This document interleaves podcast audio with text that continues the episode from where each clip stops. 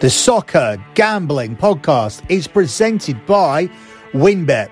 WynnBET is now live in Colorado, Indiana, Tennessee, Virginia, Arizona, Louisiana, and New York. From boosted parlays to in-game odds on every major sport, WynnBET has what you need to win. Sign up today, bet $10 and get $200 in free bets. Download the WynnBET app now or visit wynnbet.com and start winning today. We're also brought to you by PropSwap, America's marketplace to buy and sell sports bets. Use the promo code SGP on your first deposit to receive up to $500 in bonus cash.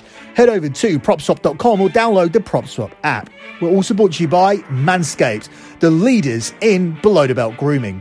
Use the promo code SGP at Manscaped.com for 20% off and free shipping. We're also brought to you by Stable Jewel. Stable Jewel is a horse racing DFS app where you can play free and paid games for real cash prizes. You can win as much as $15,000 with one entry. Head over to stablejewel.com and get started today. Also, don't forget to download the SGPN app, your home for all of our free picks and all of our free podcasts.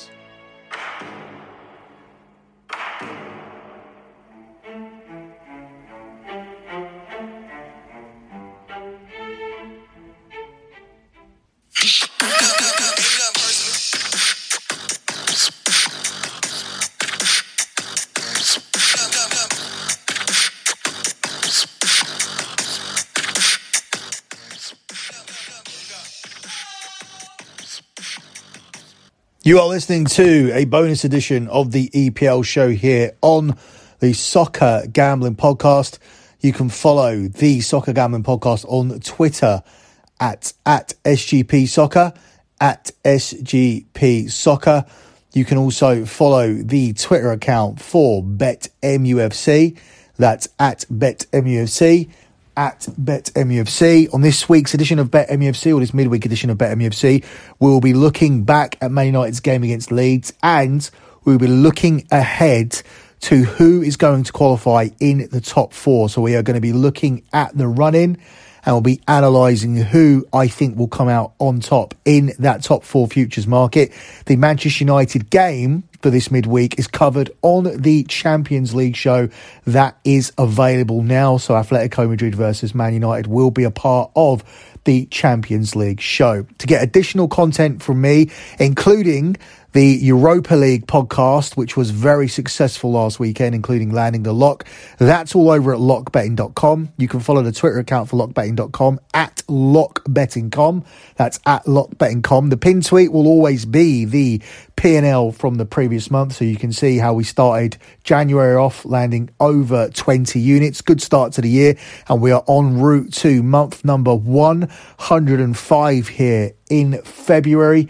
That'll mean we've delivered 105 months in a row, and that'll mean we're 3 months away from saying we are undefeated in sports betting every single month for 9 years. If you go to the lockbetting.com site, you can see all of the P&Ls. The easiest way to do that is to go to the pin tweet at lockbetting.com, open up the P&L for January, go down the bottom, you'll see little tags that say football, tennis, NBA, NFL, etc. Click the one that says P&L, and that will open the gate to every single P&L, and you can see the type of bets we do, the type of sensible units we stake, no stupid 5-star plays, 10-unit maxes, 20-unit whales, whatever these idiots and clowns do with their monopoly money. They're not really betting. We're really betting. We have a service for every man. We're trying to operate a service that gives you a second income, and we've realistically been able to do that for years and years and years and years, and you can do that for yourself by signing up over at lockbetting.com. but do your due diligence. Look at the spreadsheets. Look at how it's wide open for everybody to comment underneath the bottom. Had it not been legit, somebody would have said something over the course of all of these years. And also look at the types of bets that we do. Most of the plays are half unit, some are 0.25 units, they're even less. Very rarely do we have 1 unit plays, and very, very, very rarely do we go any bigger than that unless it is a big future. And that is because our futures record over the last 9 years sees us hitting futures at 81%, which is unheard of, which is why we tend to go a little bit bigger with those futures. If you're going to wait for your money, you may as well wait for a nice chunk of money. That's the philosophy for futures, and we are very good on those. So make sure you check all of that out. There are actually a load of futures tacked on at the top of this month's P&L card. So if you look at the January card, you'll see that half of the profits are made up from cashing those NFL futures, as we had a very good year in the NFL. And that included sweeping our 2-unit maxes and landing just shy of 1.5 units from the Super Bowl itself. Moving on with this EPL card, this is a bonus card because we have 5 midweek games that we are going to cover here on this show. They begin tomorrow night, and we start with Burnley taking on Tottenham. Burnley are at home here as the 15-4 home underdogs. It's 13-5 on the draw, and it's 3-4 here on Tottenham. We're going to talk a little bit more about the top 4 race over at BetMUFC, but looking at it on the surface, on paper, it does appear to me that Tottenham have the easiest run-in. So that is a little bit worrying as a Manchester United fan. Looking at the games Tottenham have, it's very difficult to see where Tottenham are going to be dropping points. And I think that's the case for this game as well. I do think it'll be tight and cagey. I don't think there'll be a lot of goals. But ultimately, when you have the likes of Hung Ming Song and Harry Kane in your team, I think you're more likely to get the breakthrough in a tight game. Under 2.5 goals has been a play that's landed in Burnley's last 4 home Premier League games, with just 3 goals being scored in this period, and 2 of them were in the Man United game. Now, Burnley were absolutely dominated in that first half, but they came through and scored a goal early in the second half and held on for that draw. So that was a positive result, and Man United fans will be looking for Burnley to do Man United the favour this time against Tottenham in this one. Tottenham have seen fewer than 3 goals in 6 of their last 11 matches, and Burnley have failed to score in 3 of their last 4 home league games. 9 of Tottenham's 12 Premier League wins actually have been by a single goal. So if you're leaning towards this being a tight and cagey game with Tottenham nicking the goal that wins the game, then that could add to Tottenham's single goal record. That'll take it to 10 of their 13 games being by a single goal. And we're particularly looking at the 1-0 scoreline here, which is available at 7-1. And Tottenham have recorded 5 victories in the last 7 Premier League head-to-heads with Burnley. So everything pointing towards Tottenham winning a cagey low-scoring game here. And I'm going to go for Tottenham to get the win. And Tottenham are available at 3-4 on the money line. And that's going to be my main selection here for this game. Up next, you have Roy Hodgson's new team, Watford, looking to build off a positive result against Aston Villa on Saturday. And they are hosting his old team, Crystal Palace. His old team, Palace, are the 6-4 favourites to pick up a win here. It's 11-5 on the draw, and it's 21-10 here on Watford. Difficult to determine the outcome here in this game. The only thing you can be assured of is that it will be a low-scoring affair. I don't see this one getting past the over 2.5 goal marker. The under 2.5 here is available at 4-5 minus 125. Palace have been guilty of having a real drop-off as of late, and they haven't been great away from home throughout the whole season. They've only scored 11 times in 12 away league games so far. Watford haven't managed to score more than once in their last 11 games, and the Hornets have seen under 2.5 goals land in each of their last 4 fixtures, with Watford only scoring 1 goal across the last 5 games, and that came last time out in the 1-0 win away to Villa Park. So a cagey game is guaranteed here, in my opinion. And I think you're getting real value on the under 2.5 goals here, getting at the price of 4-5 minus 125 US price. Up next, we move on to the game between Leeds and Liverpool. And suddenly we could be looking at a real title race here. If Liverpool are to pick up the win, it would close the gap down to just 3 points between Liverpool and Man City. So a lot of people were looking at the Premier League and thinking this was over in terms of there being a title race this season and that the main sources of interest would come through the top four chase and the relegation battle. That is not the case. 3 points would mean that this is wide open still between these two teams. And of course, they still have to play each other as well. And it hasn't taken too much. It's taken a loss of 2 points away to Southampton and a home defeat against Spurs, while Liverpool have gone on a solid run. And suddenly, the title race is back on. I don't think Liverpool are going to drop any points here in this game against Leeds. Liverpool have won 100% of their home clashes with bottom half sides, scoring 17 and conceding just 2. The visitors have conceded 50 times this season, including 15 across their 3 trips to the top 4 teams. And Liverpool have the 3rd best shots on target record recorded in Premier League history. So everything here points to a comfortable win here for Liverpool at Anfield. Liverpool actually rested a number of players for the game against Norwich. And unfortunately for Leeds, they're going to see all of those players back here. This is going to be a strong Liverpool team. Liverpool do have a cup final to think of at the weekend, but I think the priority now, with things tightening up with Manchester City and the opportunity to get this down to 3 points and put a real pressure on City, will be to win this game against Leeds, even above winning a trophy on Sunday. I'm going to go for Liverpool to win this game. Liverpool aren't backable here on the money line though, where they are the 1-7 favourites. It's 8-1 on the draw and it's 16-1 here on Leeds. I think Liverpool on the Asian handicap line is where we go here with this one. Liverpool minus 1.5 is available at 1-2 minus 200. That's just inside the minimum price that we like to take here on this show. But I'm going to up it to -2. Now, if Liverpool do win by 2 goals here, you end up pushing this selection. If Liverpool end up winning by 3, 4 or more, you obviously end up cashing this selection. If Liverpool end up not winning this game at all, or they only win by a single goal, then you obviously lose this selection. But I think this is going to be a comfortable win here for Liverpool. I'm going to take Liverpool -2. This is a Leeds team that don't fare well against the top 4, as we saw against Man United on Sunday. Yes, they got back into the game, but ultimately they conceded 4 goals against United, and Liverpool's attack is probably even more in sync than United's. So we take -2 here at the price of 4-5, minus 125 here in this game between Liverpool and Leeds. Up next, we move on to Thursday's game, which sees Arsenal hosting Wolves as Arsenal look to close the gap on the top 4, and they have plenty of games in hand to play. This is one of them.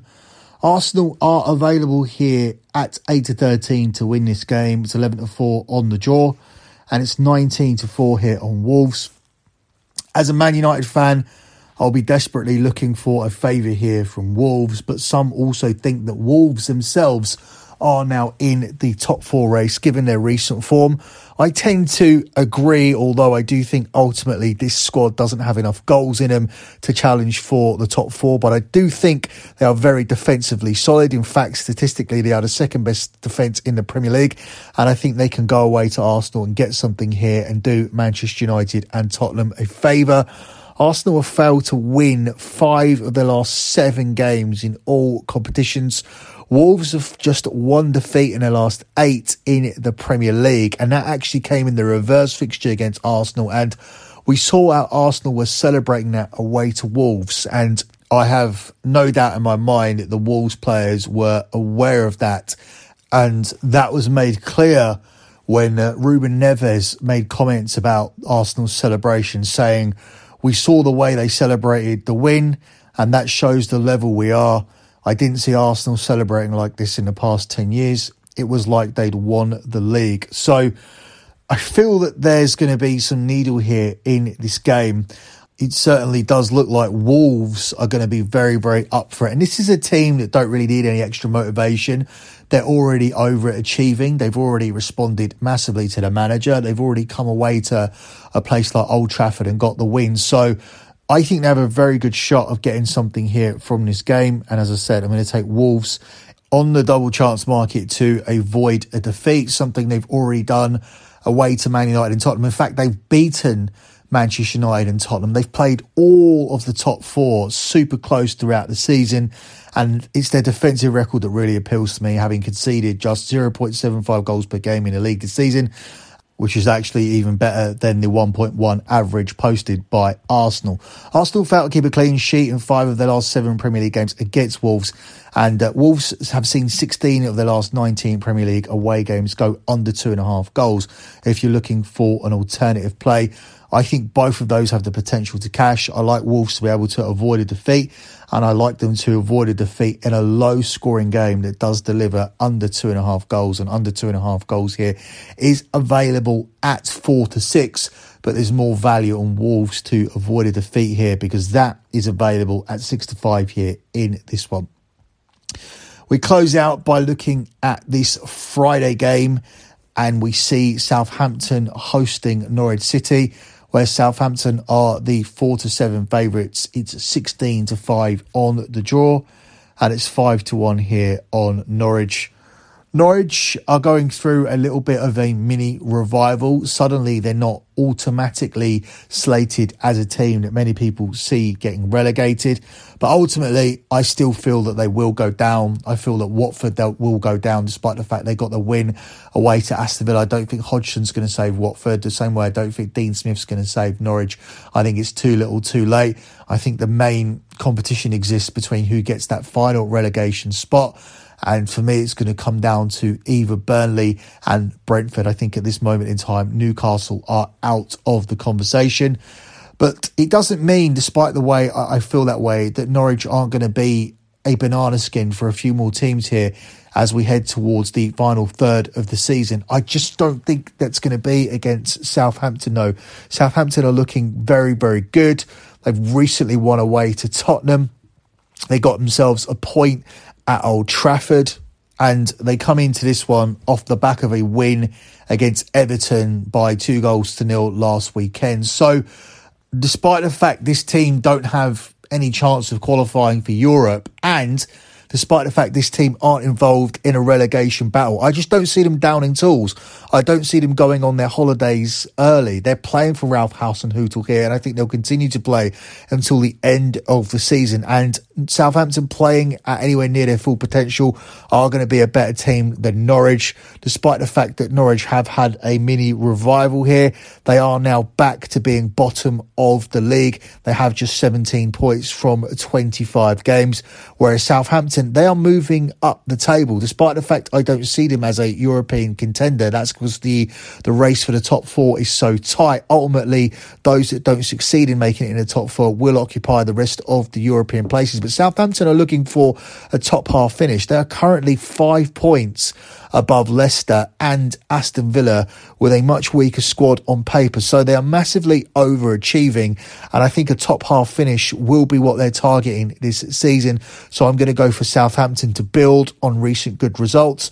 I think they'll get the win here over Norwich, and that's simply a pick on Southampton on the money line here, which is available at 4-7 here in this game on Friday. Closing out with your lock on the show, I was torn between whether to do or not do a lock here on the show because it's just a 5-game slate.